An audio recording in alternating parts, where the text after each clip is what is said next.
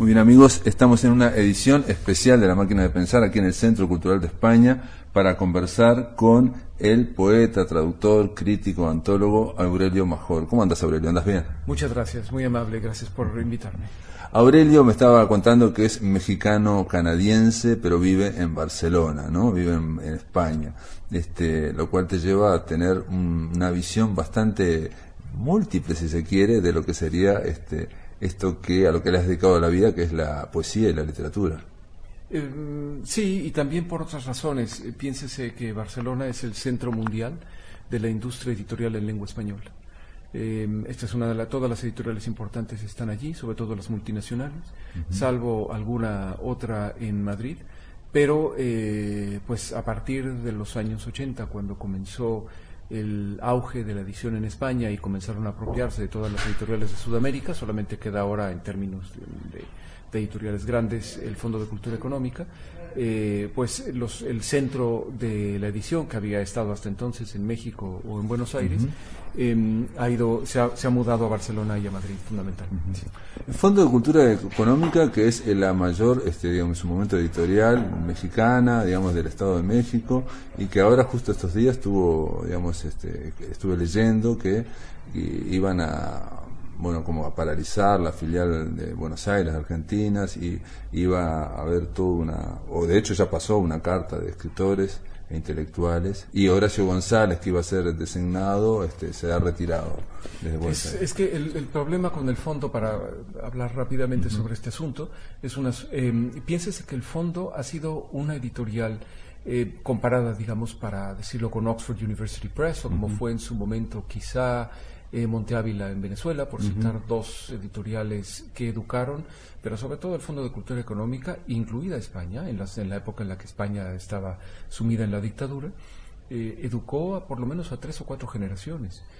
Em, y el hecho de que se haya comenzado a desmantelar su propósito, yo diría que desde hace unos cuantos años, pero ahora eh, hay riesgo de que, de, que, de que se le afecte institucionalmente más de la cuenta. No deja de ser revelador esto que me cuentas ahora, eh, porque hay una entrevista con Cuauhtémoc Cárdenas, el hijo de Lázaro Cárdenas, en el país el día de hoy, en España. Y él dice que el gobierno actual en México no es un gobierno de izquierda, que no lo reconoce como un gobierno de izquierda. Esta es una declaración muy importante. La siguiente declaración importante que ha ocurrido en los últimos años, digo en los últimos días, tiene que ver con esta petición ridícula por parte del presidente de México de exigirle disculpas o exigirle eh, perdón por los agravios cometidos hace 500 años al gobierno de España. Eh, inmediatamente, una de las candidatas a la presidencia vinculada con el movimiento zapatista, una indígena en México, eh, inmediatamente se lo recriminó y le dijo, primero, ha de pedir perdón usted antes que el rey de España.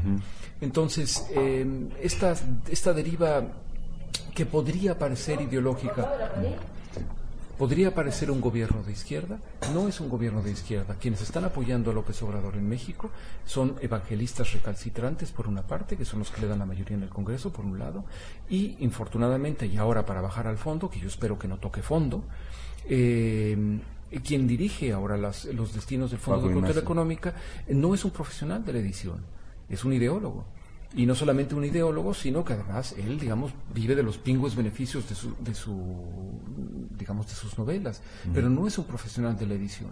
Y de lo que, y si de lo que se trata es de desmantelar, digamos, el fondo como la institución, si hay algo que importa en los países americanos, que no tienen eh, grandes exportaciones, sobre todo del sector terciario e incluso hasta del cuaternario, si hablamos en sentido en términos digitales, eh, es precisamente la cultura. Y si algo distingue, por ejemplo, a México, son justamente sus instituciones culturales. que han sido importantes durante más de un siglo y se han proyectado en todo el mundo. Y la institución señera, el, la institución más importante desde el punto de vista de la diplomacia cultural, no es el Ministerio de Exteriores de México, sino el Fondo de Cultura Económica.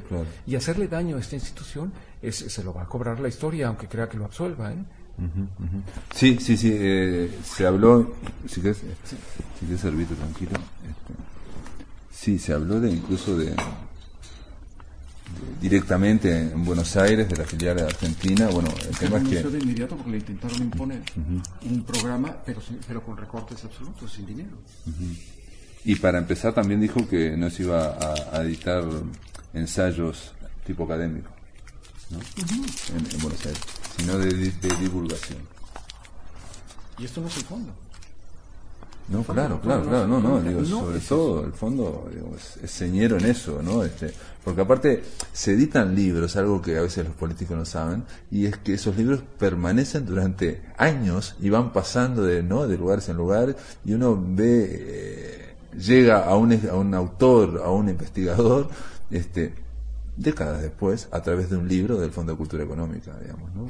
el proyecto, por eh, ejemplo, y llega a la gente porque por, la cantidad de, este, de, precisamente, de los tirajes amplios, ¿no? A diferencia de lo que está ocurriendo ahora, el fenómeno que es eh, de las editoriales independientes que van generando, investigando y se están arriesgando, pero siempre con tirajes pequeños. Y además circunscritas al país. Exacto, circunscritas al país, ¿no? Y aparte dentro del país de origen a determinados círculos que alimentan, y por suerte, digamos, se alimenta y se va avanzando la cultura, pero quedan, digamos, estamos hablando de, tirajes siempre de 500 ejemplares, 1000 ejemplares, ¿no? Este, Hubo dos, dos iniciativas en México editoriales muy importantes que, tengo la impresión de que, de que Taiwán no las, no las recuerda.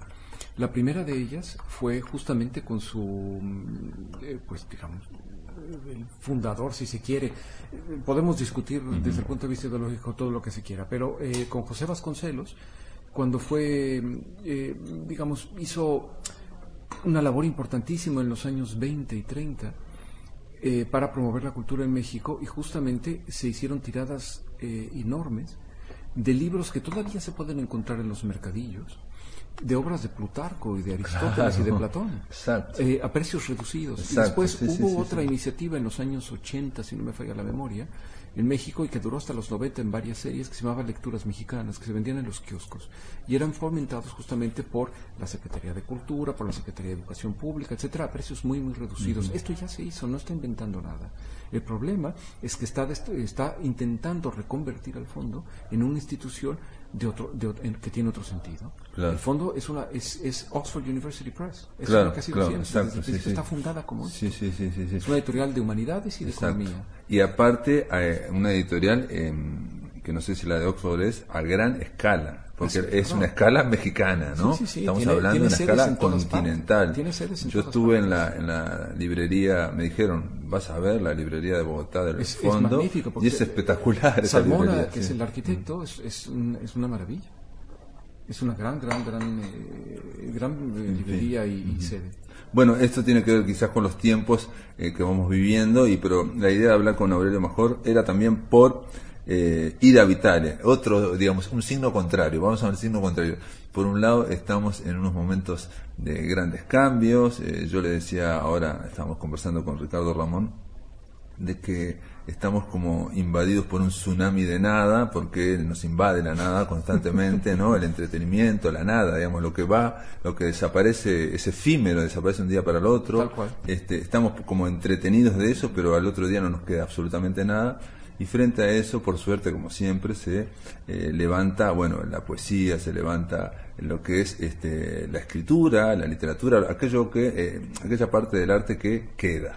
Desde luego, desde luego. Em, en esta nada que comentas ahora, eh, y antes de entrar al, al, asunto de, de, la poesía de Ida Vital y de todas las vertientes, porque no solo es la poesía, sino también la prosa, la crítica literaria, eh, no olvidemos que esta nada que nos invade todo el tiempo en estos pequeños cacharros que tenemos, que son los teléfonos móviles y los ordenadores e Internet y Netflix y todo lo que uno quiera, no son otra cosa más que un mecanismo de control social. ¿En qué sentido sería? Eh, le estamos dando una cantidad de información a, a través de nuestros teléfonos al Estado y a las compañías que ya quisieran los organismos de seguridad nacional de diversos países que les regaláramos esa información.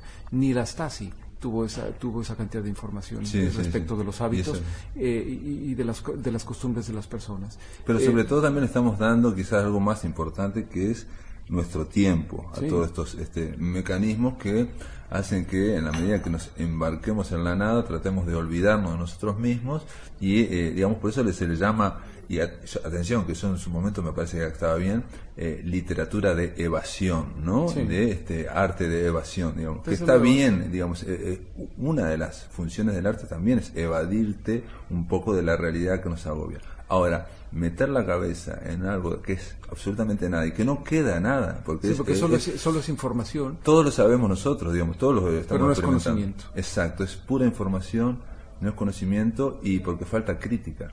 Y además, eh, ya desde el punto de vista, vamos, digamos, a, lo, mínimo, desde el punto de vista estrictamente sintáctico y además de, riqueza del vocabulario, eh, la, digamos, la cantidad de palabras que se emplean ahora en, eh, para comunicarnos a través de estos cacharros, ya, ya no se diga las palabras, sino ahora los emoticones, lo que están haciendo es justamente reducir nuestra capacidad de juicio.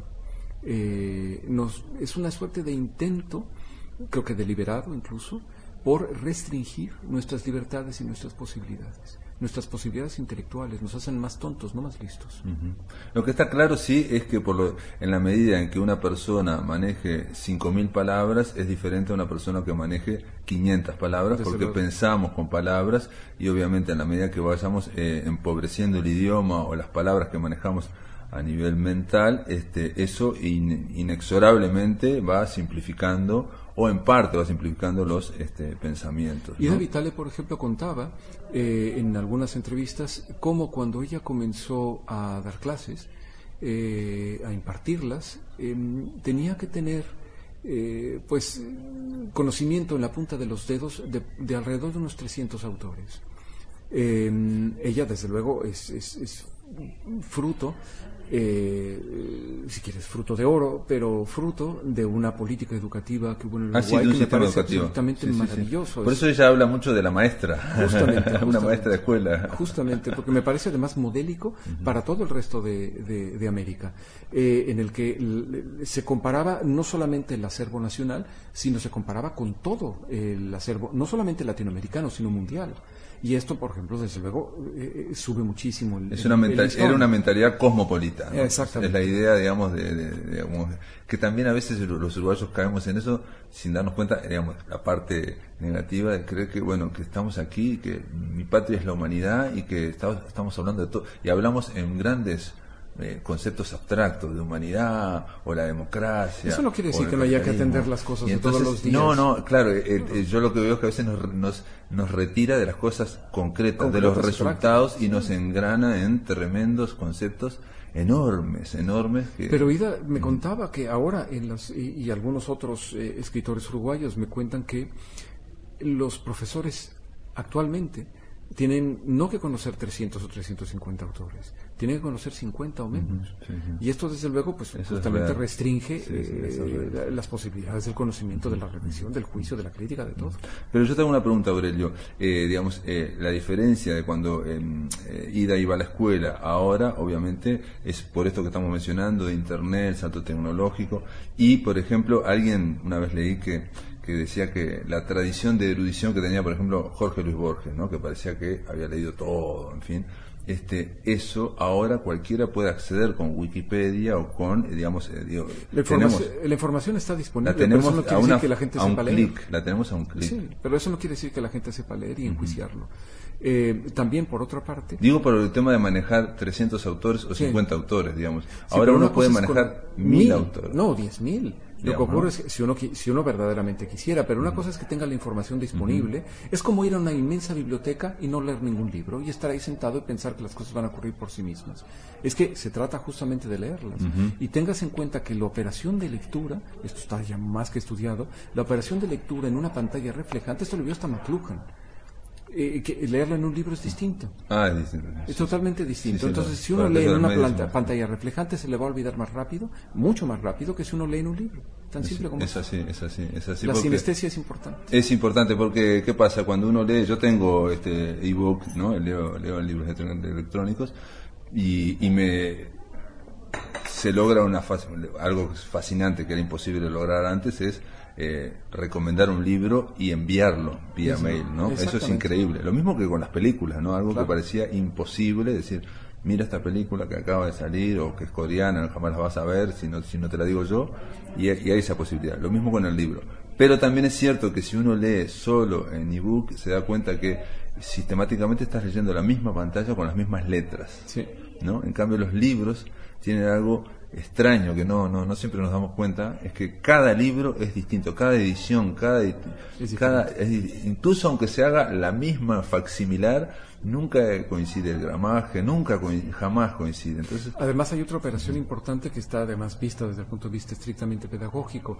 Casi todos los eh, inventores de estos cacharros no les dan a sus hijos acceso a ellos hasta que tienen 5 o 6 años de edad, porque es imprescindible que los niños pequeños puedan aprender utilizando las manos y utilizando todos los sentidos.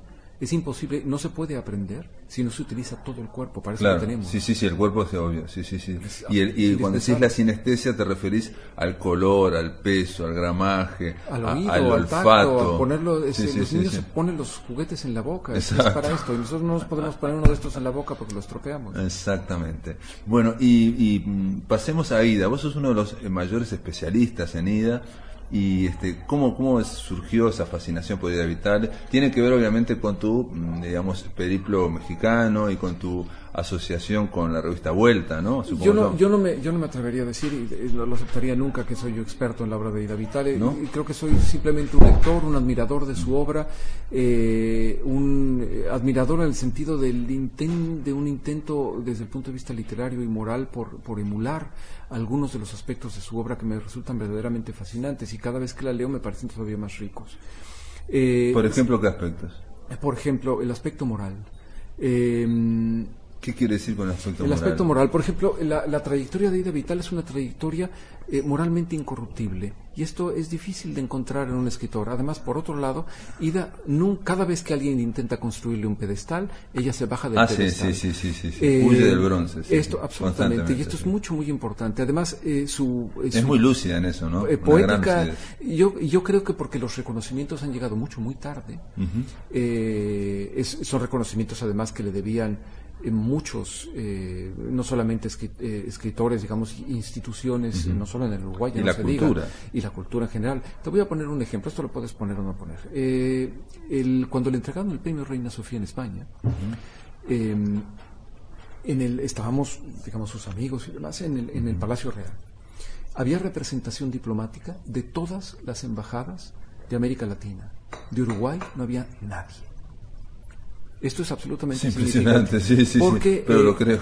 Porque como a ella siempre ha sido una, una figura eh, digamos, incómodas, si se quiere. Ella y Enrique son figuras incómodas en, la, en el... No, pero ya, algo que pasa en Uruguay es que todo aquel que se va del Uruguay desaparece. o sea, todo aquel que atraviesa la frontera y cruza, digamos, el Chuy hacia Brasil, desaparece. Pero eso le pasa, no, no, es, no es privativo de Uruguay. ¿eh? Esto pasa en Argentina. De hecho, Ida, eh, yo la logré entrevistar un par de veces, eh, llamándola a Austin, y, este, y que me sorprendía la facilidad con que la podía entrevistar. y atención, no lo digo porque en realidad la entrevisté solo tres veces, tampoco es una... y eran 15 minutos, pero, pero digo, hasta que no sacó los primeros premios, este, no existía, nadie se acordaba. De hecho, hubo gente que tiene poemas dedicados a esto. Pensaba que se había muerto. Mucha, mucha gente lo pensaba. Ocurrió cuando murió Carlos Maggi y alguien, un escritor importante, dijo, bueno, murió el último en el 45. Y él dijo, no, no, pero está viva Ida Vital. Claro, es que los reconocimientos han tenido que venir de fuera para que esto se, para que esto se produzca. Ha tenido que ser, y a regañadientes, ¿eh? Es la impresión que yo tengo, todo ha sido a regañadientes aquí. Sí, sí.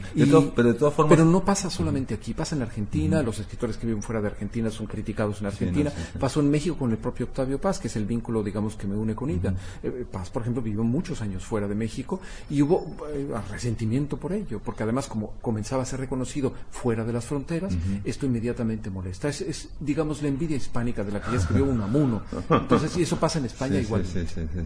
Seguimos escuchando al crítico Aurelio Major.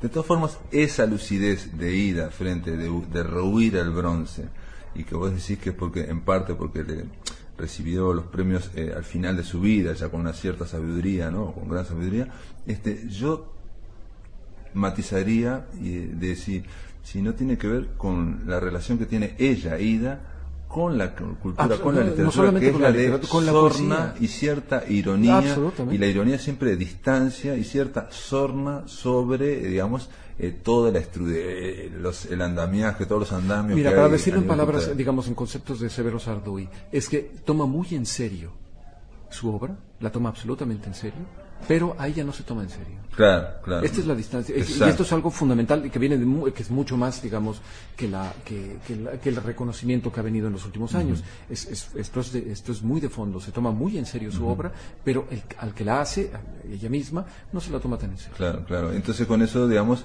se distancia de esa, eh, de los de la amenaza del ego terrible que tienen los escritores y bueno los, grandes artistas no de sobre todo los poetas también no digamos los poetas también el exilio ha contribuido digamos a algo de escepticismo. Tengas en cuenta siempre tuvo esa mirada media escéptica pero recuérdese eh, eh, recuérdese que, que, que, Ida Vitale y Enrique Fiero no fueron expulsados una vez del país de Uruguay fueron expulsados dos veces por razones distintas, en contextos bien diferentes, pero dos veces. Entonces esto te vuelve, digamos, escéptico, sanamente escéptico respecto de las posibilidades, ya no de tus compatriotas, sino en general, digamos, de las, de las personas. Sí, sí, sí, digamos, de las estructuras culturales o de legitimación o de reconocimiento que pueda ocurrir, ya las ves eh, diferentes. por otro lado, ella estuvo en esas estructuras de legitimación, por ejemplo, estando en la revista Vuelta, que era muy importante. fue, lo, fue lo fue muchísimo en, en, México y en América Latina en general, pero sobre todo en México lo fue, lo fue muchísimo porque era una revista que no dependía de las instancias culturales del Estado, porque se enfrentaba justamente a las instancias culturales del Estado y además una revista muy combativa, sobre todo en las derivas totalitarias, autocráticas, dictatoriales, de todo signo. ¿eh? Se suele identificar a vuelta con una férrea opositora a la castrodura, como se le solía llamar, eh, pero no únicamente. Eh, eh, una oposición también férrea a todas las otros intentos de dictadura. Y en su momento, cuando Octavio Paz, por unas declaraciones que hizo en contra de la revolución sandinista que hizo en París, lo quemaron en efigie en la Ciudad de México enfrente de su apartamento, cosa que, que yo recuerdo no ha ocurrido con ningún escritor latinoamericano, yo no se diga de otros países. Eh, y años después, ahora, cuando vemos a Ortega dirigiendo el país que dirige, nos damos cuenta de cuánta razón tenía. Eh, estas derivas autocráticas que en América Latina se siguen produciendo una y otra vez, una y otra vez, eh, me parece que con sano juicio, eh, tanto Ida como Enrique desde un punto de vista y Octavio Paz desde otro y tantos otros intelectuales latinoamericanos de aquí y de fuera, pues se han digamos, con independencia, sin formar parte de un clan, sin formar parte de la tribu ideológica, eh, son capaces de debatir, de criticar, de disentir, sin que eso inmediatamente te destruya cívicamente. Claro, claro. Bueno, es un poco también, Rubir, este, digamos, ese instinto tribal que hay y que prima mucho en la política en general, y sobre todo los intelectuales cuando se meten en política, que son parecen más tribales, tribales todavía. Bueno, eh, me parece que Vargas Llosa tuvo oportunidad de arrepentirse mucho, mucho, ¿no? De esto. Sí, sí, sí. Bueno, Vargas Llosa, que hace poco recordaba yo que Benedetti tuvo una polémica entre Vargas Llosa y Benedetti, y Benedetti le dijo esta frase, y la quiero traer porque es, medio sorprendente. Benedetti le, dijo esta frase a Vargas Llosa en la polémica, ¿no? Por suerte, su obra siempre va a estar a la izquierda de usted. y Vargas Llosa le gustó esa frase porque es, una, frase, es una frase inteligente, es la única frase inteligente que he oído de Benedetti. bueno, no, pero eh, esto lo que habla es que una cosa es el autor y otra cosa es la creación, la obra. Es que ¿Cómo la obra se te puede poner a la izquierda o a la derecha de, lo que, de, lo que vos saber, Esto lo decía Susan Sontag, eh, con quien también tuvo una relación muy próxima. Eh, Sontag decía, los libros siempre son más inteligentes que los autores que los escriben. y lo son siempre, Perfecto, perfecto. Y bueno, y estuviste vinculado también a otro escritor uruguayo, un poeta, Eduardo Milán, porque hiciste una antología de él que también hace estaba vinculado. Hace muchos, muchos años. Eduardo Milán eh, lo aprecio mucho me parece un, poeta muy importante y sobre todo fue extraordinariamente importante. Tanto, eh, yo diría que hay una suerte de em, revulsivo uruguayo en México. La poesía mexicana siempre ha sido muy bien portada, come con cubiertos, es eh, muy adocenada, incluso hasta algo sobria, eh, de medio tono. Esto está identificado desde Pedro Enrique Sureña, por, eh, citar, digamos, algún crítico prestigioso de hace ya mucho tiempo, eh, eh, compañero de, Alfonso Reyes. Y la llegada de algunos poetas latinoamericanos, sobre todo trasplatinos y algunos otros, ha sido, fue un revulsivo para la poesía mexicana. Y para las generaciones jóvenes, la presencia de Hugo Gola, por ejemplo, o la presencia de Eduardo Milán fue un revulsivo, incluido, digamos, para lo, para lo que yo mismo escribo. Eh, muchos les debemos muchas cosas. Y ya no se diga el caso de Ida Vital y Enrique Fierro, que ha sido, digamos, lo mismo. Hay una, em, se rompieron con algunos moldes atávicos que había en la poesía mexicana.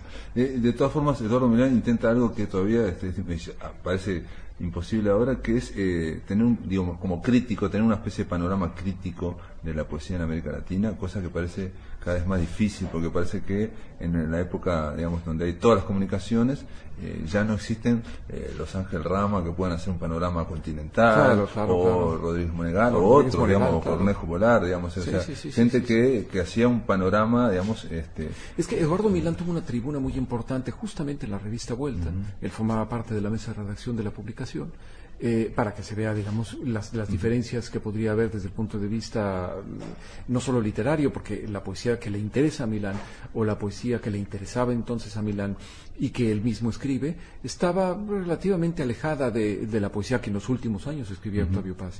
Eh, él mismo lo ha reconocido y yo coincido además con él que el periodo de, más importante de, de la obra de Paz va desde finales de los años 50 hasta el año 66, 67, incluso hasta el año 70, 70 y tantos, cuando publica el monogramático, que es el periodo justamente en el que vive en la India. Eh, o en el que la India está, vive en él, para decirlo también en esos términos, porque también fue muy importante y que se encontró ahí con John Cage y con muchos otros.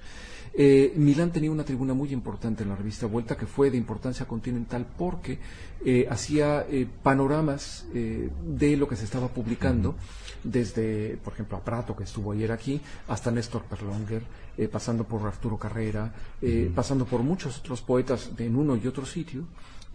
Tanto en España como en, como en América Latina, que fueron justamente, abrieron el panorama de las lecturas. Y se podía ver cómo había desde el neobarroco y el neobarroso hasta, las, eh, hasta Haroldo de Campos, que había estado vinculado, digamos, con todos los concretistas, vinculados con Octavio Paz desde mucho antes, pero esto empezó a generar un río de, eh, de, una contracorriente de las poéticas adocenadas en cada uno de los países. Me parece que fue hecho esto pero, fue Pero ahora, Aurelio, ahora, ¿te parece que ahora se puede hacer un panorama de las corrientes o, de, los bloques o de las traslaciones de continentes que puede haber dentro de, de la, de la propia este, literatura hispanoamericana? Es que debería poderse hacer. Lo que ocurre es que, el, eh, por ejemplo, en, en, España hay varios, varios bloques. Había una polémica mucho más intensa hace unos años eh, por ejemplo, entre José Ángel Valente, uno de los poetas, me parece, digamos, más importantes en la segunda mitad del siglo en España, sin, quizá con Jim Ferrer y algunos más, y otros poetas, por ejemplo, que tenían una escuela totalmente distinta,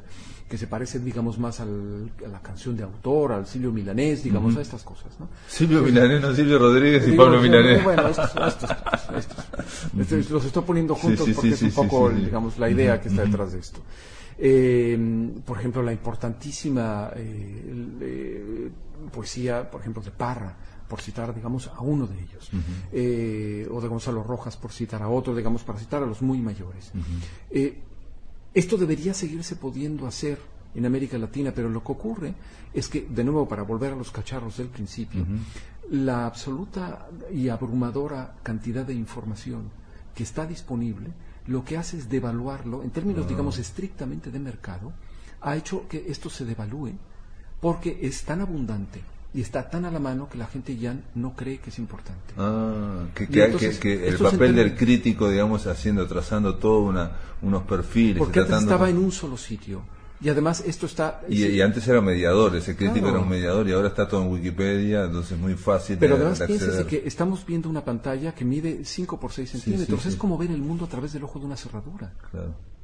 Claro. Es que el mundo es muchísimo más grande que esto. Entonces de lo que se trata es que justamente nos están metiendo en este mundo para poder controlarnos mejor, porque el mundo, o sea, no todo está, eh, no todo lo tiene Google. No, pero aparte, pero hay una devaluación justamente porque de la cantidad de información es, tan, inmanejable realmente. que debería ser más importante ahora la tarea del crítico. Porque se han convertido en una mercancía. Como todos estos cacharros lo que hacen es convertir todo en una mercancía. Y que la mercancía es tan abundante, entonces ya no vale nada. Mm. El siguiente paso, que es un paso ideológico y político muy importante, es justamente lo que estamos viendo con Trump en Estados Unidos y en otros sitios, no, no solamente allí, que se ha devaluado la verdad y la verdad se ha convertido en una mercancía y por eso ahora se puede atacar. Porque ahora la verdad no vale nada, porque está disponible para todos. No, y aparte existe como la posverdad. Digo, no me gusta esta verdad, invento otra. y digo otra y... Porque los hechos están tan disponibles. Y todo aparentemente está al mismo nivel. Exactamente, porque todas las versiones de mercado se ha convertido en una mercancía, es tan abundante que ya no vale nada. Y por lo mm. tanto, ya no hay manera de relacionarse. Mm, sorprendente. No, no, no había pensado en esa, en esa forma.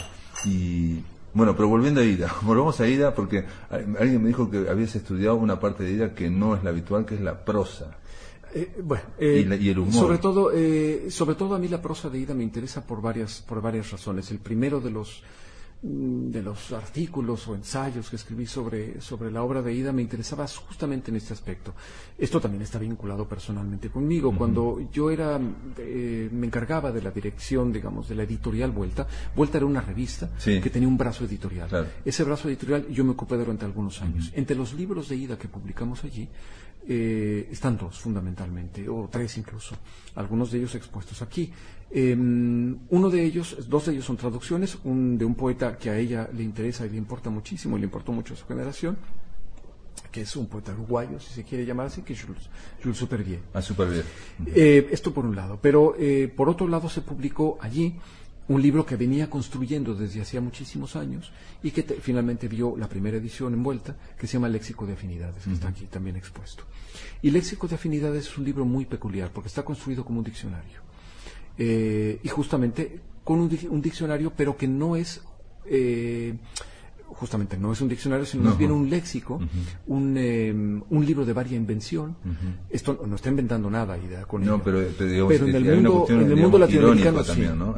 sí, no, desde luego, desde luego, pero la ironía se da por sentada. Y de parodia de lo que sería, eh, sería un, a ver, diccionario. En, parte sí, pero en parte no, porque la ironía de, de eh, digamos, yo no diría parodia, la obra de Ida no hace parodias, que yo, que yo haya visto no hace parodias, es una ironía muy, muy suave, eh, eh, burlona, si quiere, jamás es sarcástica. hay una extremada cortesía en, la obra de Ida, pero, pero eso no quiere decir que no tenga filo. Sí, sí, cierto. es muy leve, es muy leve, es como un bisturí. La obra de Ida es como un bisturí, no pesa nada, pero corta. sí, sí, sí, sí, Entonces, esta, mm, esta prosa de Ida eh, en muchas ocasiones le digo a, las personas que se acercan a su obra, porque ella eh, escribe con estilemas, si se le quiere llamar así, y tiene una perspectiva de la literatura mucho, muy amplia, em, que se corresponde a su generación. Entonces, pero hay otro aspecto de la obra de Ida. No es que ya no se escriba como ella escribe, sino que incluso yo reto a cualquier escritor, ahora, aquí mismo en Montevideo, que intente escribir, que intente escribir como escribe Ida y no lo va a conseguir. Porque si uno comienza a ver cómo están construidos sus párrafos, la red de referencias, eh, la, rapidez con la que escribe, Una la gracia. la deriva también, parece que está derivando. Eh, la, eh, la, gracia, estos, esto cuando habla sobre todo, pero cuando uno lee sus textos, si se leen las reseñas que escribió, justamente ahora recogidas en Resurrecciones y Rescates, esto no deriva nada. Es, es, una, es, es una construcción muy, muy clara, de principio a fin, con tres o cuatro objetivos, todos los materiales se presentan. No, yo, digo que es clara, pero, pero nunca es rectilínea. Digamos. No, no, no, en, absoluto, en absoluto, en absoluto. Se construye un silogismo y este, y este silogismo y conjunto de silogismos y el razonamiento que está detrás de ellos es un razonamiento, si se quiere casi, yo diría que aristotélico y hasta modélico incluso, pero no es nada, nada arbitrario. Eh, pero nunca es muy evidente tampoco. Ese no, no, tampoco, no, nunca lo es. No, no, no, no, porque hay enorme Llega a conclusiones o llega a algo que siempre sorprende. Eh, siempre sorprende, justamente porque está ahí el, filo lector y la, y la, perspicacia y la gracia. Entonces, si, si, unimos el filo y la perspicacia con la gracia para contar las cosas, esa gracia que detectó Juan Ramón Jiménez, entonces tenemos una prosa magnífica. Esta es la prosa puramente crítica. Pero la prosa que está en el léxico de afinidades es la construcción de un libro, eh, de, de una, es muy antiguo, se llamaba un prosímetron que consiste, eh, y hay muchos ejemplos de ello, que va desde Japón hasta la literatura más o menos clásica griega y después en el medievo y demás, es la construcción de un libro misceláneo en el que está la poesía, la prosa, los recuerdos, eh, las, los, los, comentarios al vuelo. Es lo que llamaba Juan José Arreola, un escritor además directo, que se llama Varia Invención. Varia Invención, sí, sí. Eh, y este libro me parece fundamental y en alguna medida, aunque algo menos, porque hay un proyecto muy concreto, porque era un libro fruto del encargo, en cambio Léxico de Afinidades es fruto justamente de estas afinidades selectivas, eh, que es de plantas y animales eh, en de plantas y animales también está construido una, como una suerte de diccionario, eh, pero solo se refiere a ese ámbito concreto que sobre todo ha venido interesándole más a partir, me parece, que de, su primer exilio. Y una pregunta, porque aquí en Uruguay eh, todo el tema de la microficción prácticamente no existe, no sé por qué, y en México está muy desarrollada, ¿no? Ha habido este, Hay mucho desarrollo, hay grandes eh, Sobre todo a partir de la influencia, yo diría, de Augusto Monterroso, que fue además muy amigo Y de Arriola. Y de Arriola, sí. Y de Arriola, son los dos, padres, ¿no? Monterroso y Arriola. Y este, y y sin embargo en Julio Torri también podría bueno, ser Julio Torri sería el iniciador de todo no 17 con eso. Pero este eh, nadie ha pensado en Ida como microficcionista es que yo no lo pensaría del todo porque, esa varia invención tiene que ver con esa cuestión breve eh, y de algo que queda pero la microficción a veces, no siempre, eh, es un asunto que no, he leído, digamos, a todos los que la escriben, he leído algunos de ellos, pero Mm, tengo la impresión de que la microficción está construida casi como ello y, lo de Ida es algo más libre. Es eh, los materiales, para decirlo en otros términos, los materiales dictan su forma. En cambio, la, la microficción es una forma en la que hay que encajar los materiales. Es un, género, eh, y, entonces se convierte en un género. En cambio, lo de Ida es mucho más libre. Eh, hay, el material va dictando la forma. a veces ella hace lo que, quiere. hace un poco lo que Básicamente quiere. ella hace lo que quiere. Pero este hacer lo que quiere no es absolutamente arbitrario, sino que eh, justamente es, vemos la forma, para decirlo en términos escultóricos, hay una piedra. En esa piedra se le pueden sacar, se pueden extraer ciertas formas, pero no todas. No se puede hacer lo que sea. Entonces, eh, Ida tiene un material y ese material, a partir de ese material, se construye alrededor de ese material. A veces ese material da para un poema, a veces da para una anécdota, a veces da para una pequeña ficción, a veces da para una novela que no ha terminado nunca y que está todavía, digamos, en... por eso, por eso también el, mismo hecho de la microficción, eh, para algunos que es como un rincón donde em, se juntaría el ensayo, la poesía, la narrativa y, este, y el teatro, desde ese punto de vista sí, como un rincón, digamos, en ese sentido sí en un sentido más amplio de microficción, ella podría, porque realmente este, lo que hace es mm, eso, lo que decís vos, buscar el asunto y darle la forma, y sobre todo magistral en, siempre lo digo lo mismo, de, en los finales, ¿no? O sea, tiene una capacidad que yo un poco la he comparado con Lorca, que no tiene nada que ver, pero Lorca este, tiene esa capacidad también de que el final deja te deja siempre en suspenso, te deja sorprendido. Y, ese final le da, le otorga la calidad poética muchas veces a lo, a lo que se dijo, ¿no? Aunque ese final, por ejemplo, no es buscado, ella no parte del final, digamos, como no, sugería Poe, que se, parte, partiera primero que era el final y después ir hacia atrás, sino que justamente este final, pero da la impresión, porque la ligereza es tanta, que no se nota el esfuerzo. Eh, la, y la gracia está ahí la, adjetivación, que esto me imagino, o quisiera yo suponer, que lo aprendió también en Borges, los adjetivos de ida son muy, muy buenos eh, los, son eh, contundentes.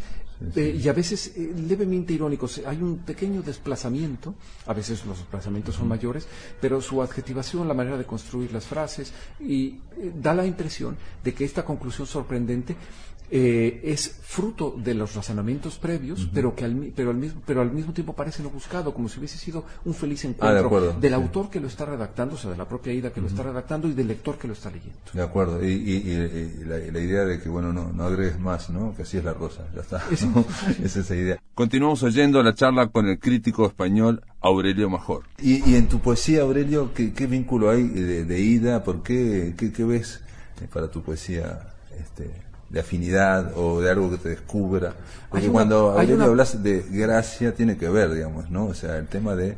bueno, uno, uno procura no tomarse en serio, que es una de las cosas que... y, burlarse un poco de sí mismo, que es lo que intento hacer en buena parte de lo que escribo, o por lo menos tomar en serio lo que uno está haciendo, pero no tomarse en serio uno mismo. Hay una parte de la obra de Ida y eh, que me interesa particularmente, quizá en Procura de lo Imposible, Eh, en un, el poema final, o la serie de poemas finales, se llama La voz cantante, que son poemas en prosa, eh, que es uno de los extremos a los que, a los que Ida llega. Em, que no se conduce con el resto de su obra, eh, pero que a mí me parece particularmente importante. ¿Cómo se llama, perdón? Es La voz cantante. La voz cantante. Es una serie muy breve en la que las, el roce del, del léxico, eh, la construcción, si quieres, incluso hasta culturalista de lo que allí, allí, allí se, se, presenta, me parece mucho, muy importante. Y en todo el libro hay este, digamos, intento por poner en cuestión la lengua, por poner en cuestión los usos sintácticos. Eh, este es un libro, me parece muy importante porque es una suerte de parteaguas en, en su obra. Em, y, en este en este libro Procurado lo imposible que está publicado por el fondo hay una mm, lleva al, extremo si se quiere o a su extremo porque no es el extremo pero lleva a su extremo las posibilidades que tiene la lengua las posibilidades que tiene su propia poética eh, después eh, va para digamos se dirige digamos a otros sitios. Y esta exploración exploración del lenguaje exploración eh, perceptual, de la sensibilidad, eh, prosódica, además esto es muy importante destacar. Bueno, prosódica, eh, la, decantación de, su, de su palabra y también, digo, en, tu poesía, yo que estuve leyendo, es, hay una cuestión como conceptista, ¿puede ser? En, en alguna, yo diría que podría ser, podría ser conceptista o, culterana incluso. o sea, buscar, digamos, concentrar y buscar todas las posibilidades de, la palabra, lo cual exige mucho al lector también. Es que justamente la, en esta operación política que, que, habla, de la que hablábamos, de, de, estos cacharros y los 500 palabras que la gente aprende, es que el cambio de los nombres es la primera operación que hace el poder privado o público. El cambio de los nombres, el desplazamiento de los sentidos, es el primer, lo primero que hace para empezar a cambiar las conciencias y para empezar a dominar las conciencias. Cuando empezamos a llamarle a las cosas por otro nombre mm. o le cambiamos el sentido a las cosas, por ejemplo, ahora em, o, le sacamos sentido a las cosas, se empobrece el sentido, digamos, algo que, tenía mucho sentido. o se desplaza, eh, se vacía de sentido. Por ejemplo, eh, una empresa como Facebook, eh, yo no estoy allí, pero, pero, pero he visto exactamente cómo opera. Entonces, en una empresa como Facebook tienes amigos, pero los amigos son las personas que te van a visitar al hospital cuando tienes cáncer. Estos 5.000 amigos que tienes en Facebook te van a visitar al hospital cuando tienes Facebook. Entonces, este desplazamiento del vendedor de automóviles, del que te vende, del que está en la calle, digamos, intentando venderte, digamos, la olla, es esto es Facebook. Y este desplazamiento de sentido no solamente es una operación empresarial, sino también una operación política. Y se le llama nación a las cosas que no son nación, se le llama amigos a los que no son amigos, en fin, entonces este desplazamiento de sentidos es lo primero que hace por ejemplo. Y tiene que ver con la verdad y la posverdad que mencionabas hoy de Trump, ¿no? O sea, de, a esto le llamo tal cosa, esto ocurrió por tal cosa. ¿Qué es lo primero que hizo Pol Pot, por ejemplo? Quitarle los nombres a las calles, le quitó los letreros a las calles, para que la gente no pudiese orientar, no pudiese orientarse. ¿Y qué puso? Nada. ¿Puso números, no? Nada. Justamente de lo que se trata es de destruir nuestra facultad de orientación y si le empiezas a cambiar los nombres a las cosas, entonces tienes el poder político. Porque entonces ya no te puedes vincular con los demás, te vinculas con el uno que lo controla todo. Sorprendente. Y bueno, y, para terminar, no te, no te escapes de tu poesía, digamos. es que eso se trata de ida, o quiero hablar de ida. no, bueno, pero digamos, pero eh, eh, digamos, eh, el neobarroso te interesa. Muchísimo, muchísimo, me interesa muchísimo desde Carrera, por ejemplo, que me parece un poeta importantísimo en Argentina, me interesa muchísimo eh, me interesa muchísimo Milán, eh, claro, y, y Echavarren, pues, desde luego, muchísimo. Entonces, eh, todos ellos han sido muy importantes, han sido lecturas fundamentales para mí. Pero no solo, digamos, también está la poesía de Paz, y está la poesía de la propia Ida y la poesía de Enrique Fierro. Eh, cuando se publica en el Fondo de Cultura Económica la poesía de Fierro, que Alberto Villanueva ha hecho una selección de la poesía, de, además Enrique escribió más de lo que se cree. Eh, eh, Sean Manning, uno de sus, de sus alumnos en, en Austin, en Texas, reunió todo el corpus de la poesía de Enrique Fierro en un solo documento, lo revisó todo, eliminó todas las erratas, dejó una limpia y a partir de esa edición, eh, Alberto Villanueva, que vive en, vive en España, en Valencia, ha hecho una selección muy, muy amplia El Fondo de Cultura Económica debería publicarlo en los próximos meses. Hay un compromiso eh, para, para su publicación. Y la gente se sorprenderá de la riqueza, desde luego no los que lo conocen y que han frecuentado su poesía, pero Enrique, como en algún tiempo ida, publicaba en editoriales más o menos marginales, claro, Y, lo, que, lo, que, falta aquí en Uruguay... se todavía menos en serio a la propia persona. Lo que falta aquí en Uruguay, por ejemplo, es la reedición de, muchos libros de, ida, digamos, que no se consiguen. Eh, muchos libros, no. la poesía reunida, eh, contrariamente a lo que se piensa, no es una antología. Esto es la reunión de toda la poesía que Ida quería que se mantuviese en, eh, digamos, para los lectores. No es una edición exhaustiva, no es una poesía completa de que ha publicado los primeros poemas que a ella no le interesan o, que son todo lo que ella ha ido descartando. Pero no es una antología, es la reunión de toda su poesía disponible hasta ese momento. Correcto. Eh, los, los, primeros que aparecen en el volumen, que es un volumen además eh, de, los más recientes a los más antiguos, hay precedentes en los libros anteriores, es, es lo que estaba publicado eh, en revistas, en ediciones de autor, en, ediciones... y esto es lo que se ha recogido, en la nota está claramente, digamos, explicitado, pero no es desde luego una antología. En cambio, la de Enrique Fierro, que se publicará, sí que lo es, porque es, eh, publicar el volumen entero era, era imposible. porque escribió mucho, mucho, digamos, entonces... más de 500 páginas a renglón seguido. Y estamos hablando de poesía. De poesía solamente, de Enrique Fierro, solo de Enrique Fierro, y todos los poemas son muy breves. Entonces, estamos hablando de alrededor de unos mil poemas o más. Y él, los, perdón, eh, perdón mi ignorancia, pero él los había publicado eso? Había muchos publicados y muchos no. Ah, muchos inéditos. Y muchos inéditos. Hay mucho material que no se ha publicado nunca, no se ha recogido. Eh, publicaba en ediciones más o menos marginales. Entonces Alberto Villanueva ha hecho un espicilegio, digamos, de todo ello para publicar un volumen de unas 500 páginas aproximadamente, 400 y tantas, que el Fondo de Cultura debería publicar próximamente. Y, dijiste que, hay un desplazamiento de los nombres un poco para terminar, digo, este, y me, me quedó resonando el tema nación. Vos vivís en Barcelona, tienen un lío importantísimo ahora con Cataluña. A ver, el problema de Barcelona es, y el problema, digamos, en Cataluña es que los catalanes se han hartado de vivir bien. Eh, en Cataluña lo que ocurre es que, y esto no se quiere ver, porque eh, la eh, propaganda nacionalista catalana es, es muy eficaz, sobre todo la internacional, y España ha sido muy lenta en reaccionar con esto. Eh, pero el movimiento de secesión en Cataluña es muy parecido al movimiento eh, de la Liga Norte de Italia. Es un movimiento de derechas, sumamente racista, eh, que considera a los restantes habitantes de España, habitantes y, personas de segunda clase. El presidente de Cataluña ha hablado del resto de los españoles como bestias, como ignorantes, a los que desprecia. Mm. esto es absolutamente inconcebible en un Estado democrático. Eh, hay mecanismos para cambiar la constitución en España. Y te lo digo ahora como ciudadano español. Hay mecanismos para cambiar la constitución en España y hay que seguir esos cauces. Es muy sencillo hacerlo.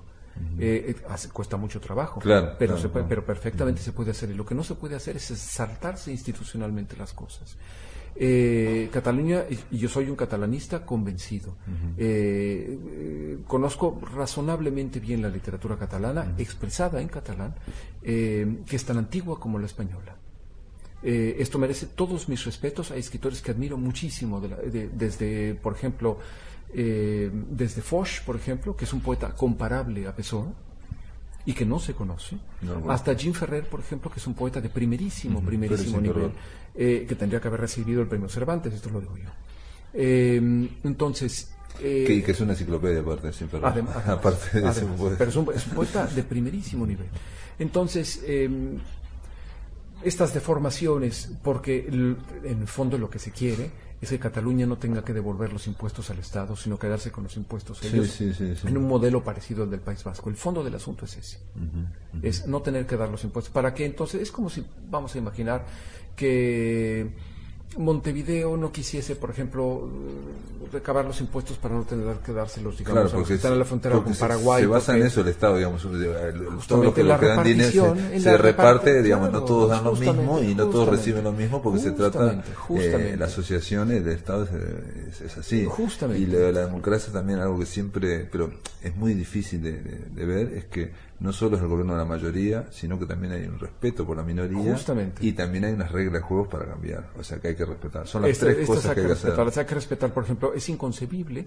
Pero a la vez habría que respetar la minoría, digamos, es que catalana. Justamente ese es otro problema. Por ejemplo, en Canadá, te lo mm. digo además como franco-canadiense, eh, por ejemplo, todos los productos están... Eh, etiquetados en francés y en inglés en todo el país, aunque en Vancouver no se hable francés.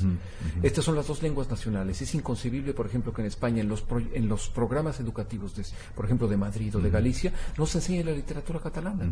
No tiene sentido, porque además es riquísima. Y no se enseña, por ejemplo, la vasca, o no se enseña la gallega, o no se enseña... Entonces, esta, este trasvase necesario que tiene que haber con todas las lenguas del Estado, no solamente en la comarca provinciana, sino que, sino que este trasiego, digamos, pueda hacerse eh, estatalmente. Es importantísimo.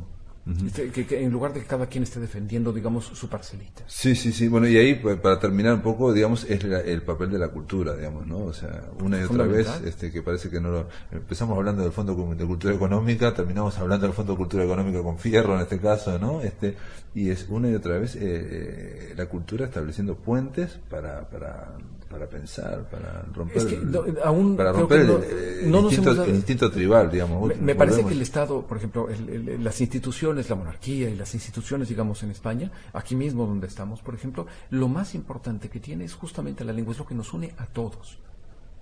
Y esto es importantísimo mantener, y esos puentes hay que estar constantemente tendiendo porque constantemente los están dinamitando. Entonces hay que tenderlos constantemente. Pero el, digamos, el acervo cultural que todos compartimos, o sea, desde México hasta Argentina y, España, es importantísimo. Es lo que justamente nos defiende frente a los embates de otros. Claro, y aparte toda lengua, eso es algo que nos olvidamos, es una cosmovisión. No es lo mismo como lo ve alguien que habla en francés, como lo ve el mundo alguien que habla en inglés y como lo ve alguien que hable en español, en castellano. Y también por eso esos puentes, esa cosmovisión, de, este, es necesaria alimentarla, que se manejemos muchas palabras en vez de 500 palabras. Justamente, y además, por ejemplo, entre los portugueses y los brasileños hay que hacer dos traducciones de los libros. Una para Brasil y otra para Portugal. Este, no se entienden entre ellos. Entre los, entre los americanos y España nos entendemos todos. Las diferencias lexicales son mínimas. Las sintácticas se mantienen prácticamente idénticas. Esto es una riqueza importantísima y por eso justamente habría que pues, fomentarla. Aurelio, mejor, gracias por estar en la máquina de pensar. Muchas gracias.